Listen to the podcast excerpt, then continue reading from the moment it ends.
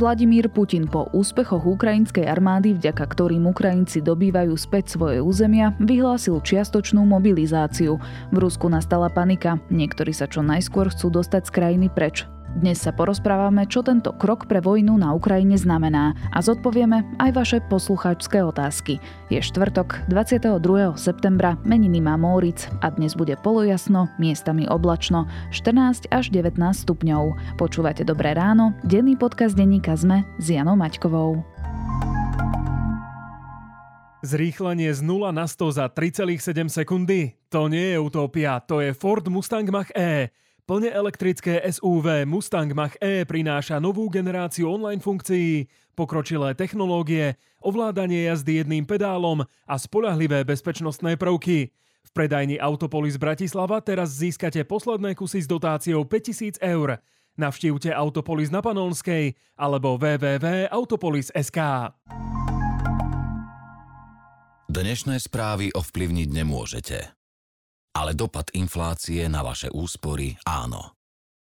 Uložte ich v JNT banke na dvojročný termínovaný vklad s najvyšším úročením na trhu. JNT banka. Expert na investície.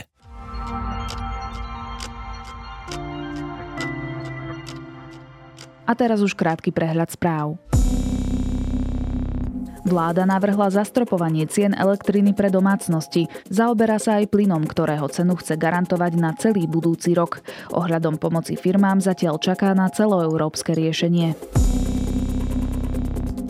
Návrh na úpravu sporného paragrafu 363 neprešiel do druhého čítania. Zabolo 72 zo 144 prítomných poslancov, chýbal tak jediný hlas. Proti návrhu boli okrem poslancov Smeru a viacerých nezaradených aj všetci poslanci Smerodina. Na zvyšovanie platov zdravotníkov by sa na budúci rok malo vynaložiť približne pol miliardy eur. Má sa tak pokryť platový automat aj dodatočné navýšenie zdrojov na platy vo výške zhruba 232 miliónov eur. Zvýšenie platov včera odobrila vláda. Prokuratúra sa po nástupe Maroša Žilinku do funkcie generálneho prokurátora zmenila k lepšiemu len podľa 27% ľudí. K horšiemu sa zmenila podľa 20% respondentov. Vyplýva to z prieskumu verejnej mienky, ktorý realizovala agentúra Focus pre Via Juris. Fotograf denníka ZME Marko Erd vyhral v súťaži Slovak Press Foto cenu Grand Prix a stal sa aj víťazom kategórie reportáž. V oboch prípadoch uspel so sériou fotografií, ktoré zachytávajú utečencov na hranici vo Vyšnom Nemeckom deň po ruskej invázii na Ukrajinu. Link na fotogalériu Markových fotografií nájdete v popise tejto epizódy. Viac aktuálnych správ nájdete na Sme.sk alebo v mobilnej aplikácii Denníka Sme.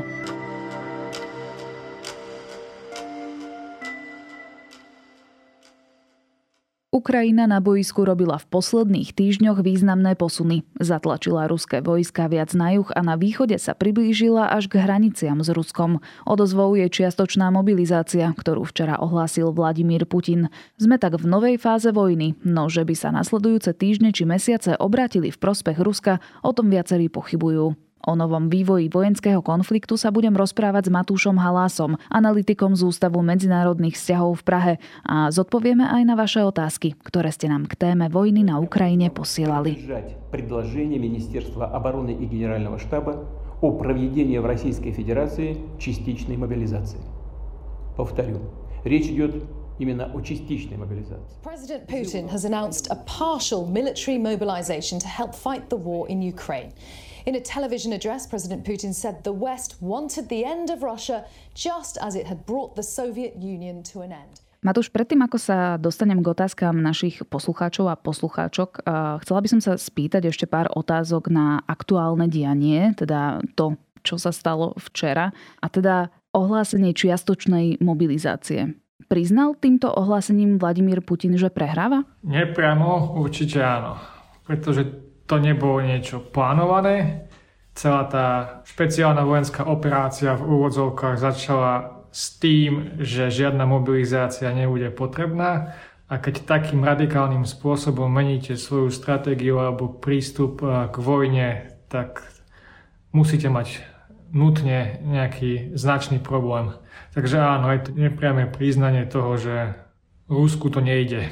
Čiže tento krok, ako spomínate, celkom potiera tie Putinové slova, že ide len o akúsi špeciálnu vojenskú operáciu, tzv. vyslobodenie ruských občanov na ukrajinskom území. Tak ono to v princípe bolo nazvané špeciálna vojenská operácia práve kvôli tomu, aby tým tak trochu možno upokojil aj domáce publikum, pretože v momente, ak by to naozaj označoval od začiatku ako vojna, tak by mohlo dôjsť k tej mobilizácii, čo je veľmi nepopulárny krok, alebo vnímaný ako veľmi nepopulárny krok, ktorý v konečnom dôsledku môže podkopať stabilitu režimu ako takého.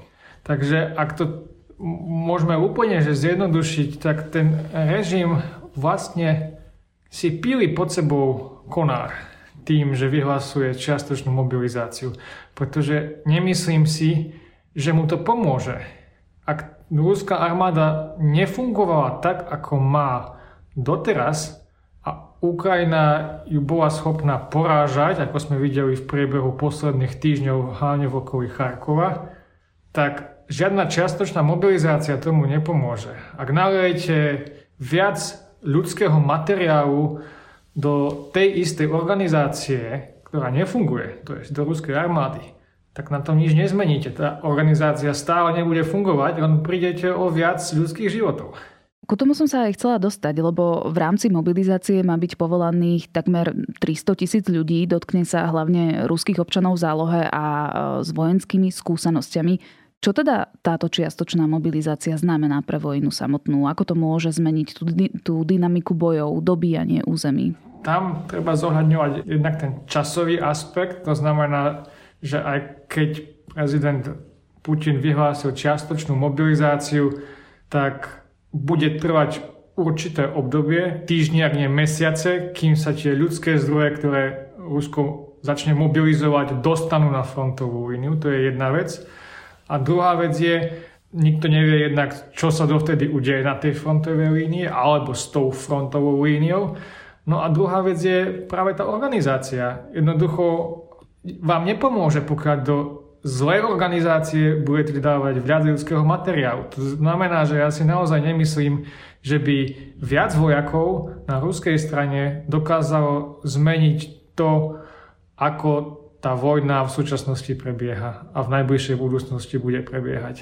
A ešte možno aj preto, že sa bavíme o tom, že ruská armáda nie je dobre technologicky vybavená. To je tiež jeden z tých dôvodov. A videli sme to už na mnohých veciach, na vyťahovaní obstarožných tankov z skladových zásob, ale myslím si, že tam je naozaj jedna z tých najpodstatnejších vecí to, že ruská armáda jednoducho nefunguje tak, ako by mala fungovať moderná armáda. Pretože aj keď možno povedať, že ruské ozbrojené sily majú dostatok techniky, munície a všetkého možno potrebného materiálu na vedenie veľkej vojny, aj keď možno ten materiál je, ako som už povedal, do veľkej miery obstarožný. Ale to, čo im momentálne chýba, chýbalo aj posledných mesiacoch e, sú ľudské zdroje.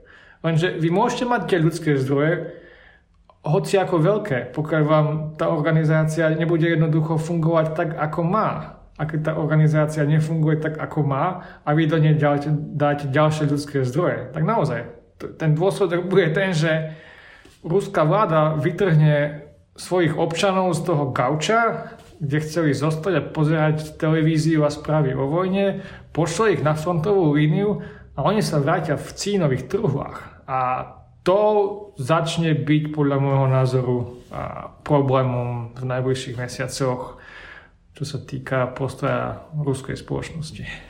Ono sa to teraz aj ukazuje v Rusku, že nastáva tam nejaká panika. Spravodajci odtiaľ hlásia isté napätie. Rusi sa snažia z krajiny vycestovať, stúpa predaj leteniek aj internetové vyhľadávanie možností, ako opustiť krajinu. Vy už ste spomínali, že je to ako keby režim pod sebou pídil ten konár. Nie je tento krok teda začiatkom pádu Vladimíra Putina vo vlastnej krajine? To sa veľmi ťažko odhaduje. Ja si myslím, že ten režim má veľkú ochotu používať silu, hrubú silu voči vlastným obyvateľom. A tam skôr ide o to, že tak ako sa tá vojna momentálne vyvíja nepriaznivo pre Rusko sa bude s najväčšou pravdepodobnosťou vyvíjať aj naďalej. A ak aj nie je tá nespokojnosť obyvateľstva, o ktorej sa dá viac alebo menej pochybovať, tak určite ohrozenie budúcnosti alebo perspektívy tej, takto nazvime, vládnej elity okolo Putina bude možno o mnoho kľúčovejší prvok v tomto. Pretože naozaj tam v Rusku dochádza k prerušeniu akýchkoľvek obchodných väzieb na tú najvyspelejšiu časť sveta, to je na západ. A akékoľvek obchodné styky sú buď v štádiu rozkladu, alebo sú už prerušené. A tým sa ohrozuje prosperita a budúcnosť tých najbohatších, najmocnejších ľudí v okolí prezidenta Putina. No a to ako nie je boh perspektíva pre Rusko. Čiže môžeme v budúcnosti počítať možno s nejakým rozvratom znútra?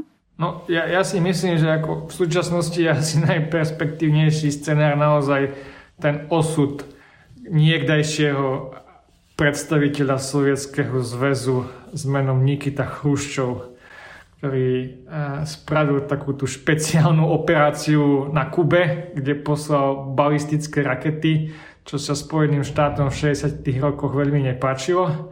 Skončilo to sovietským fiaskom.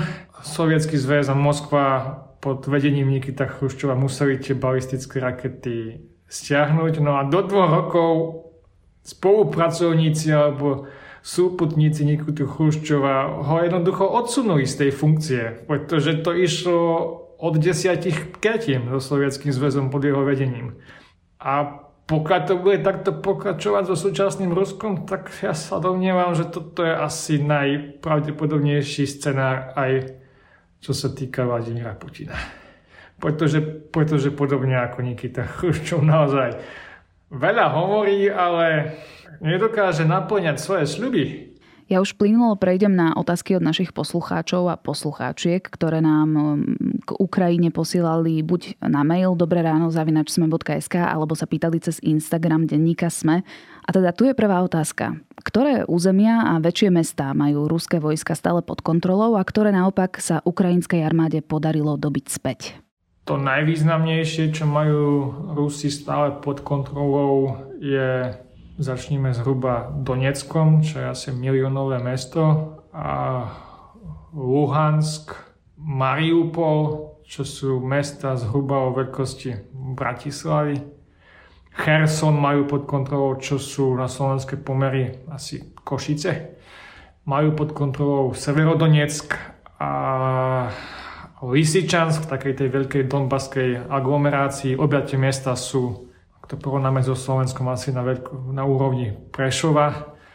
A ak sa pozrieme na druhú stranu, to, čo sa podarilo Ukrajincom oslobodiť v posledných týždňoch, tam sú spomínané hlavne, hlavne tri mesta, to je Izium, Balaklia, Kupiansk. Izium je niečo asi ako možno Poprad a Balaklia aj Kupiansk sú zhruba na úrovni Ružomberka alebo Rimavskej soboty.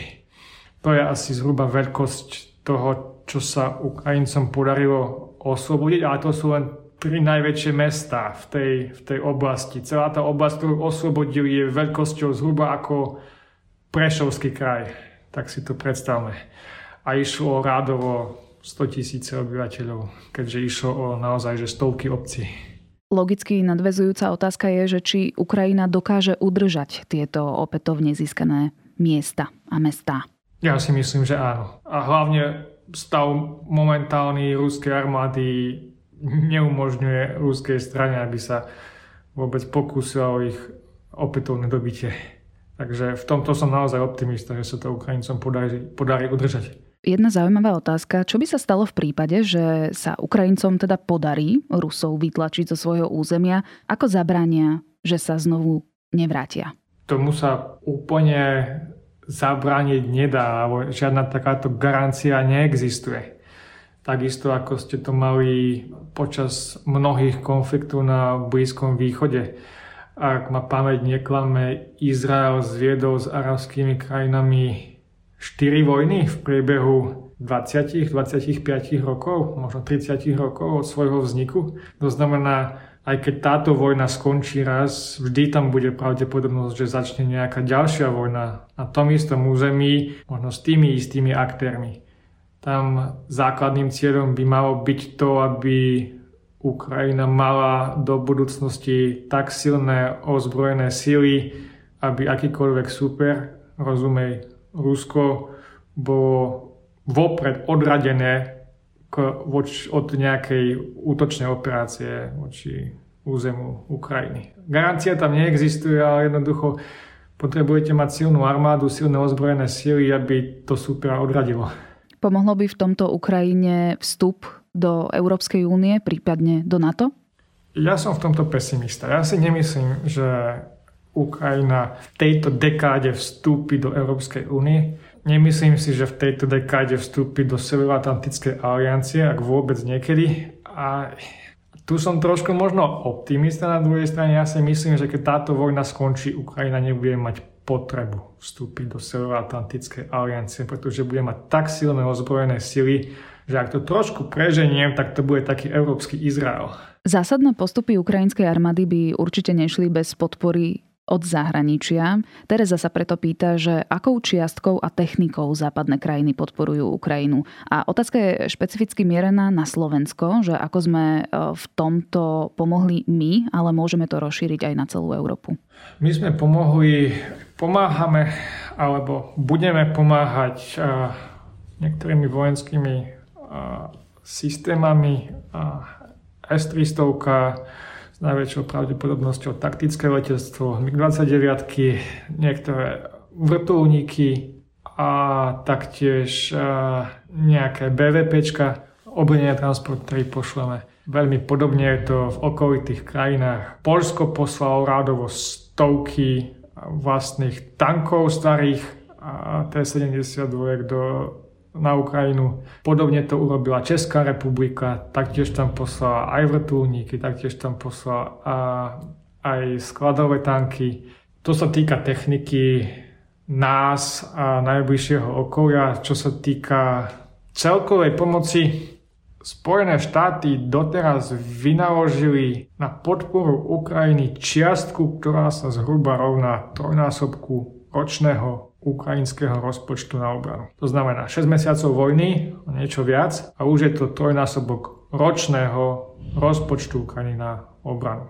Masívna čiastka, naozaj masívna. Vieme niečo povedať aj o čiastke, ktorou prispela Európa, Európska únia? Tam je na to vytvorený špeciálny fond, z ktorého sa pravdepodobne bude preplácať všetká tá materiálna pomoc a technika, ktorá prúdi na, na Ukrajinu, ale presnú čiastku vám nepoviem. Naozaj tam ide o miliardy, stovky miliónov eur. Spomínali ste príspevok USA a Michal, ktorý nám písal až z Tanzánie, sa pýta, že prečo USA Ukrajine vôbec pomáha a aké sú záujmy Spojených štátov s Ukrajinou v budúcnosti? Tam sú dva veľmi jednoduché dôvody. Prvý je ten, že Spojené štáty brania na Ukrajine tie myšlienky, tie ideály, s ktorými sa stotožňujú. To znamená sloboda, demokracia. Pretože Ukrajina sa k týmto myšlienkam hlási a ten režim, ktorý tam funguje roky, je naozaj reprezentatívna demokracia. To je prvý dôvod. A druhý dôvod je čisto pragmatický. Je o mnoho jednoduchšie podporovať Ukrajinu v boji proti Rusku, keď Rusko napadlo Ukrajinu, než sa chystať na prípadný konflikt s Ruskom, pokiaľ bude Rusko v Užhorode. A samozrejme, chápme to v kontexte toho, že Slovensko, Polsko, Pobaltie, to sú všetko krajiny v rámci NATO, takisto ako Spojené štáty. Takže je výhodnejšie podporovať Ukrajinu v konflikte s Ruskom na Ukrajine, než sa chystať na niečo veľmi zlé pri obrane územia Severoatlantickej aliancie, pokiaľ by Ivan bol niekde v Lvove alebo niekde v Užhorode. Putin vo včerajšom prejave opäť pohrozil použitím jadrových zbraní. Paulína sa pýta, že či existujú nejaké vojenské dohody, že ak Rusko použije jadrové zbranie, použijú ich ostatné veľmoci na Rusko. Alebo je to len psychologická hra, v ktorej nie sú určené jasné pravidlá a ultimáta. Tam neexistujú žiadne dohody, kto kedy čo použije. Používanie jadrových zbraní je čisto v moci jednotlivých štátov, ktoré nimi disponujú. Je to samozrejme celé aj do istej miery psychologická hra. A teraz asi budem znieť trošku čudne, ale my máme všetci dosť veľký strach z jadrových zbraní a myslím si, že to nie je najlepší prístup, pretože strach tak trošku zväzuje a ľudia, my všetci v strachu zapíjame prvú signálnu. To znamená, že reagujeme buď útekom alebo agresiou. Pričom otázka použitia jadrových zbraní je tak komplikovaný problém, že my by sme nemali zapínať prvú signálnu, ale mali by sme používať rozum. A ľudstvo dospelo tam, kde je v súčasnosti vďaka tomu, že dos- používa rozum a nie prvú signálnu. Takže by sme sa nemali báť, lebo nás to môže obmedzovať v racionálnom uvažovaní o jadrových zbraniach. A dôležitá úloha v tomto je rozlišovať medzi jednotlivými kategóriami jadrových zbraní, či už ide o strategické alebo taktické. Strategické sú primárne určené na odstrašenie súpera a hrozíte nimi súperovi, že zničíte jeho mesta a celé aglomerácie, New York, Moskvu, Londýn. Taktické jadrové zbranie sú určo, určené na použitie na boisku, tak povediac, na koncentrácie nepriateľských síl. Putin svojimi vyjadreniami znižuje látku a zvyšuje riziko použitia taktických jadrových zbraní. To možno povedať. Ale nemyslím si, že sa toho treba obávať. A je otázne, do akej miery je to on ochotný risknúť. Myslím si, že za nás možno povedať dve veci. Ukrajina je ochotná ísť do toho rizika, pretože aj v prípade, ak by Rusko proti nej použilo nejaké taktické jadrové zbranie, tak tí Ukrajinci a Ukrajinky a, ako to povedať diplomaticky, sa tak nasrdia, že to svet nevidel, tak to poviem, takže budú ešte viac motivovaní oslobodiť svoje vlastné územie. A nemyslím si, že Západ by sa mal obávať taktiež toho, že Rusko použije nejaké taktické jadrové zbranie na území Ukrajiny, pretože ak by k tomu došlo, tak Amerika bude prvá krajina, ktorá Ukrajine pošle absolútne všetko, čo má. Bez ohľadu na akékoľvek zábrany. Pretože Moskva by použitím, akýmkoľvek použitím jadrových zbraní prekročila že všetky červené čiary, ktoré existujú v tejto galaxii. Čiže nezostalo by to bez odpovede? Určite nie. Alicu zaujíma, čo hovoríte na vypísané referendum v Gruzínsku, že by krajina vstúpila do vojny s Ruskom a tým by sa otvoril druhý front. To je skôr taká gruzínska vnútropolitická šaráda pre vnútropolitické účely s veľmi špecifickou motiváciou. Naozaj tam nehrozí žiadne otvorenie druhého frontu alebo niečoho podobného. Koľko zahraničných vojakov bojuje na Ukrajine a koľký z nich sú Slováci? To je otázka od Martina veľmi ťažko odhadnúť. Môj osobný odhad, že na Ukrajine bojuje niekoľko stoviek zahraničných vojakov. Čo sa týka slovenskej účasti, to je naozaj v jednotkách kusov. A všetky žiadosti o priamu účasť v bojoch na Ukrajine od slovenských občanov alebo občaniek musí schváliť pani prezidentka. A tých žiadostí bolo niekoľko desiatok, pokiaľ viem, a boli odobrené naozaj v jednotkách kusov. Zanedbateľný počet. Rudo sa obáva, že Putin je už tak zatlačený do kúta, že môže spustiť eskaláciu aj na západe, teda vrátane Slovenska. Môže sa stať, že napadnutím Ukrajiny Putin neskončil? Rusko nemá kapacitu na to, aby dobilo celú Ukrajinu. Momentálne nemá kapacitu na to, aby sa pohol ďalej na Ukrajine. Je úplne vylúčené, že by Rusko došlo až po naše hranice. V súčasnosti je to nepredstaviteľné naozaj. A nemyslím si naozaj, že by malo apetít na to podniknúť niečo v Pobalti. To Rusko jednoducho momentálne so súčasným stavom svojich ozbrojených síl nemá kapacitu. Máme tu jednu zaujímavú otázku od Tomáša. Pýta sa, že prečo začiatkom vojny keď bol Zelenský cieľom číslo 1 pre Moskvu, nevystrelili ruské ozbrojené sily raketu na prezidentskú kanceláriu v centre Kieva? Dva dôvody. Panuje tu veľmi silné tabu v ozbrojených konfliktoch medzi štátmi, suverénnymi aktérmi medzinárodných vzťahov, aby nedochádzalo k priamým útokom na vedenie krajiny. To isté mohli spraviť povedzme Američania, čo sa týka použitia chemických zbraní v Sýrii, a je tam množstvo ďalších príkladov, ale naozaj tam existuje tabu. To sa nerobí. Nepísané pravidlo. Druhý veľmi praktický dôvod je, že v priebehu hodín, ak nie minút po začiatku ruskej invázie išiel prezident Zelenský do krytu. A ten kryt si nepredstavujte ako pivnicu v paneláku, ale to je kryt, ktorý vydrží naozaj dosť a na to, aby v tom kryte prezidenta Ukrajiny tak povediať zneškodnili, by museli zneškodniť asi celý Kiev. Takže to bol to je asi druhý dôvod, prečo sa tak nestalo. Túto otázku sa pýtali viacerí a teda, či sa bude Vladimír Putin za celú vojnu nakoniec nejako zodpovedať. A k tomu ešte samozrejme patriaca podotázka, že ako sa bude postupovať voči Rusku v kontexte vojnových zločinov. A budem cynik.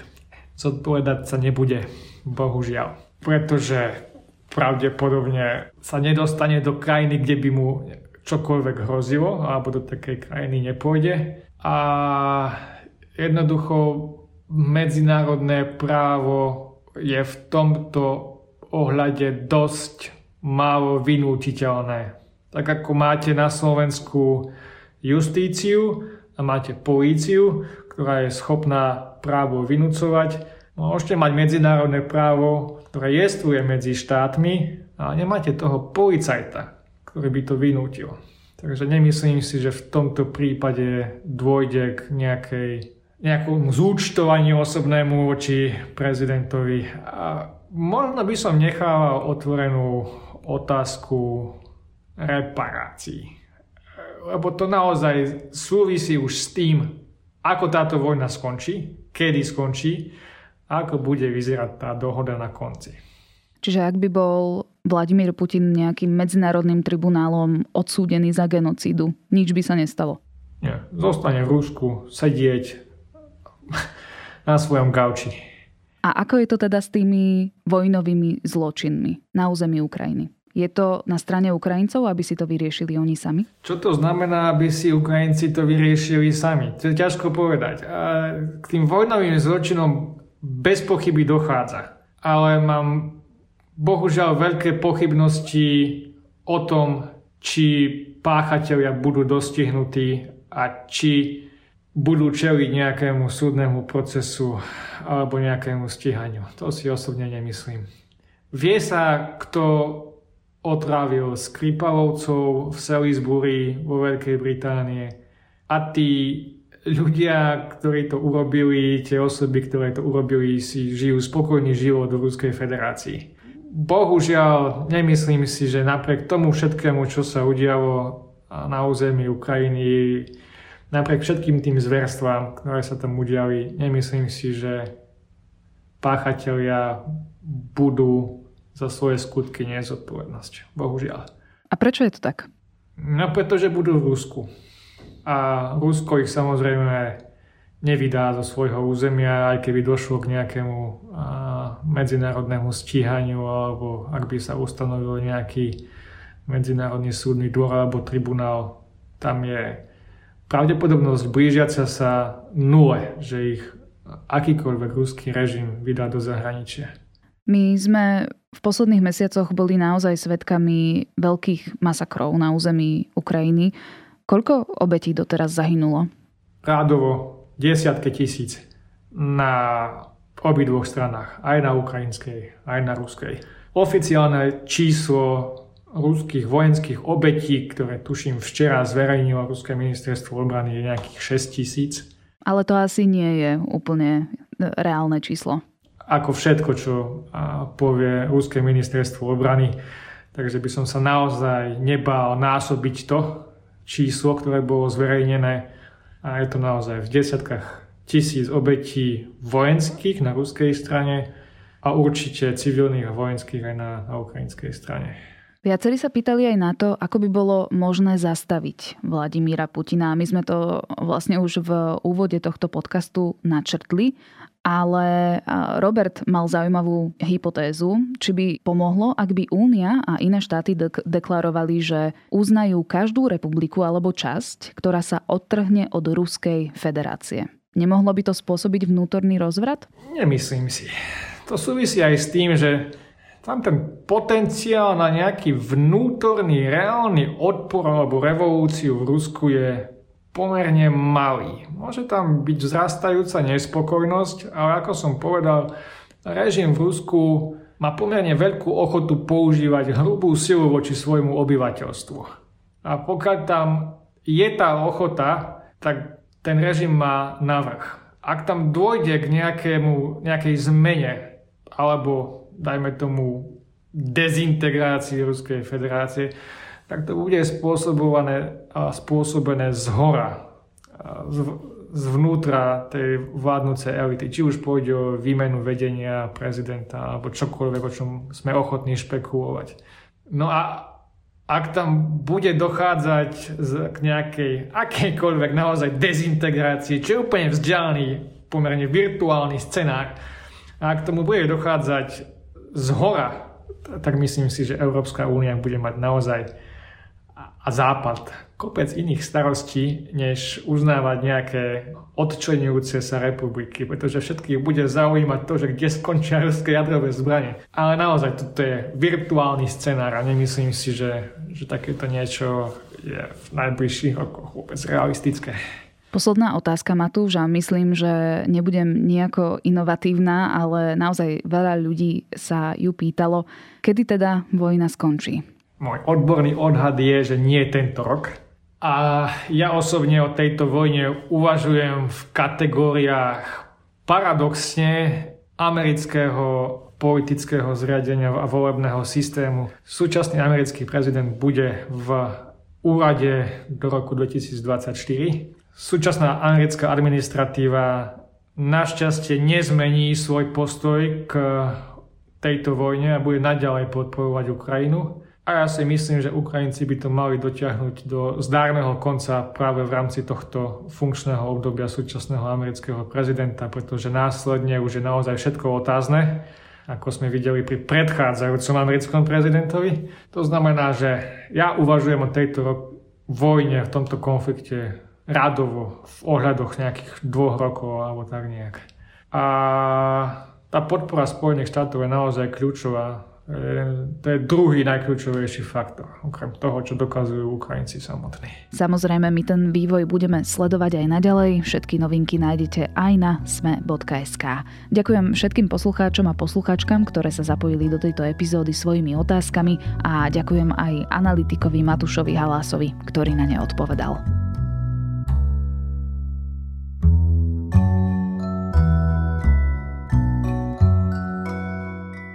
Deštrukciu v Iziume vidieť všade. Od bombami zničených bytoviek, cez nemocnicu, školy, pošty. Ešte začiatkom roka to bolo malebné mesto na rieke. Takto začína reportáž nášho spolupracovníka Branislava Ondrášika, ktorý bol fyzicky v ukrajinskom meste Izium, kde odhalili masové hroby po odchode ruskej armády. Objavili už takmer 450 obetí, väčšina z nich boli civilisti. O tom, ako to v meste teraz vyzerá a ako sa s touto skazou vyrovnávajú samotní Ukrajinci, si prečítate na Sme.sk v článku Reportáž zo slobodeného Iziumu. Pach smrti sa nalepí na šaty. Link naň nájdete v popise tejto epizódy. A ak hľadáte niečo na počúvanie, odporúčam vám novú ľudskosť o rodovo citlivom jazyku a index o cenotvorbe elektriny. Na dnes je to všetko. Počúvali ste Dobré ráno, denný podcast denníka ZME s Janou Maťkovou. Do počutia opäť zajtra.